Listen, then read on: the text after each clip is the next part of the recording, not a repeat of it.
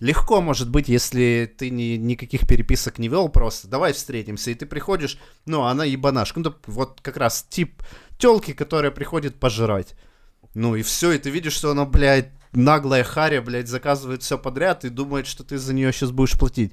Ну тогда ты тоже должен включить наглую Харю и сказать, эй, официант, блядь, вот это ее еда, а вот это пиво мое.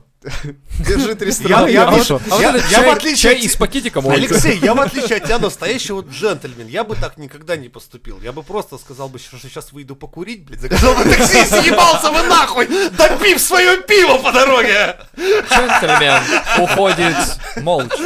Бадулай уходит в небо, как говорится. А вы ебитесь там со своими, блядь, законами.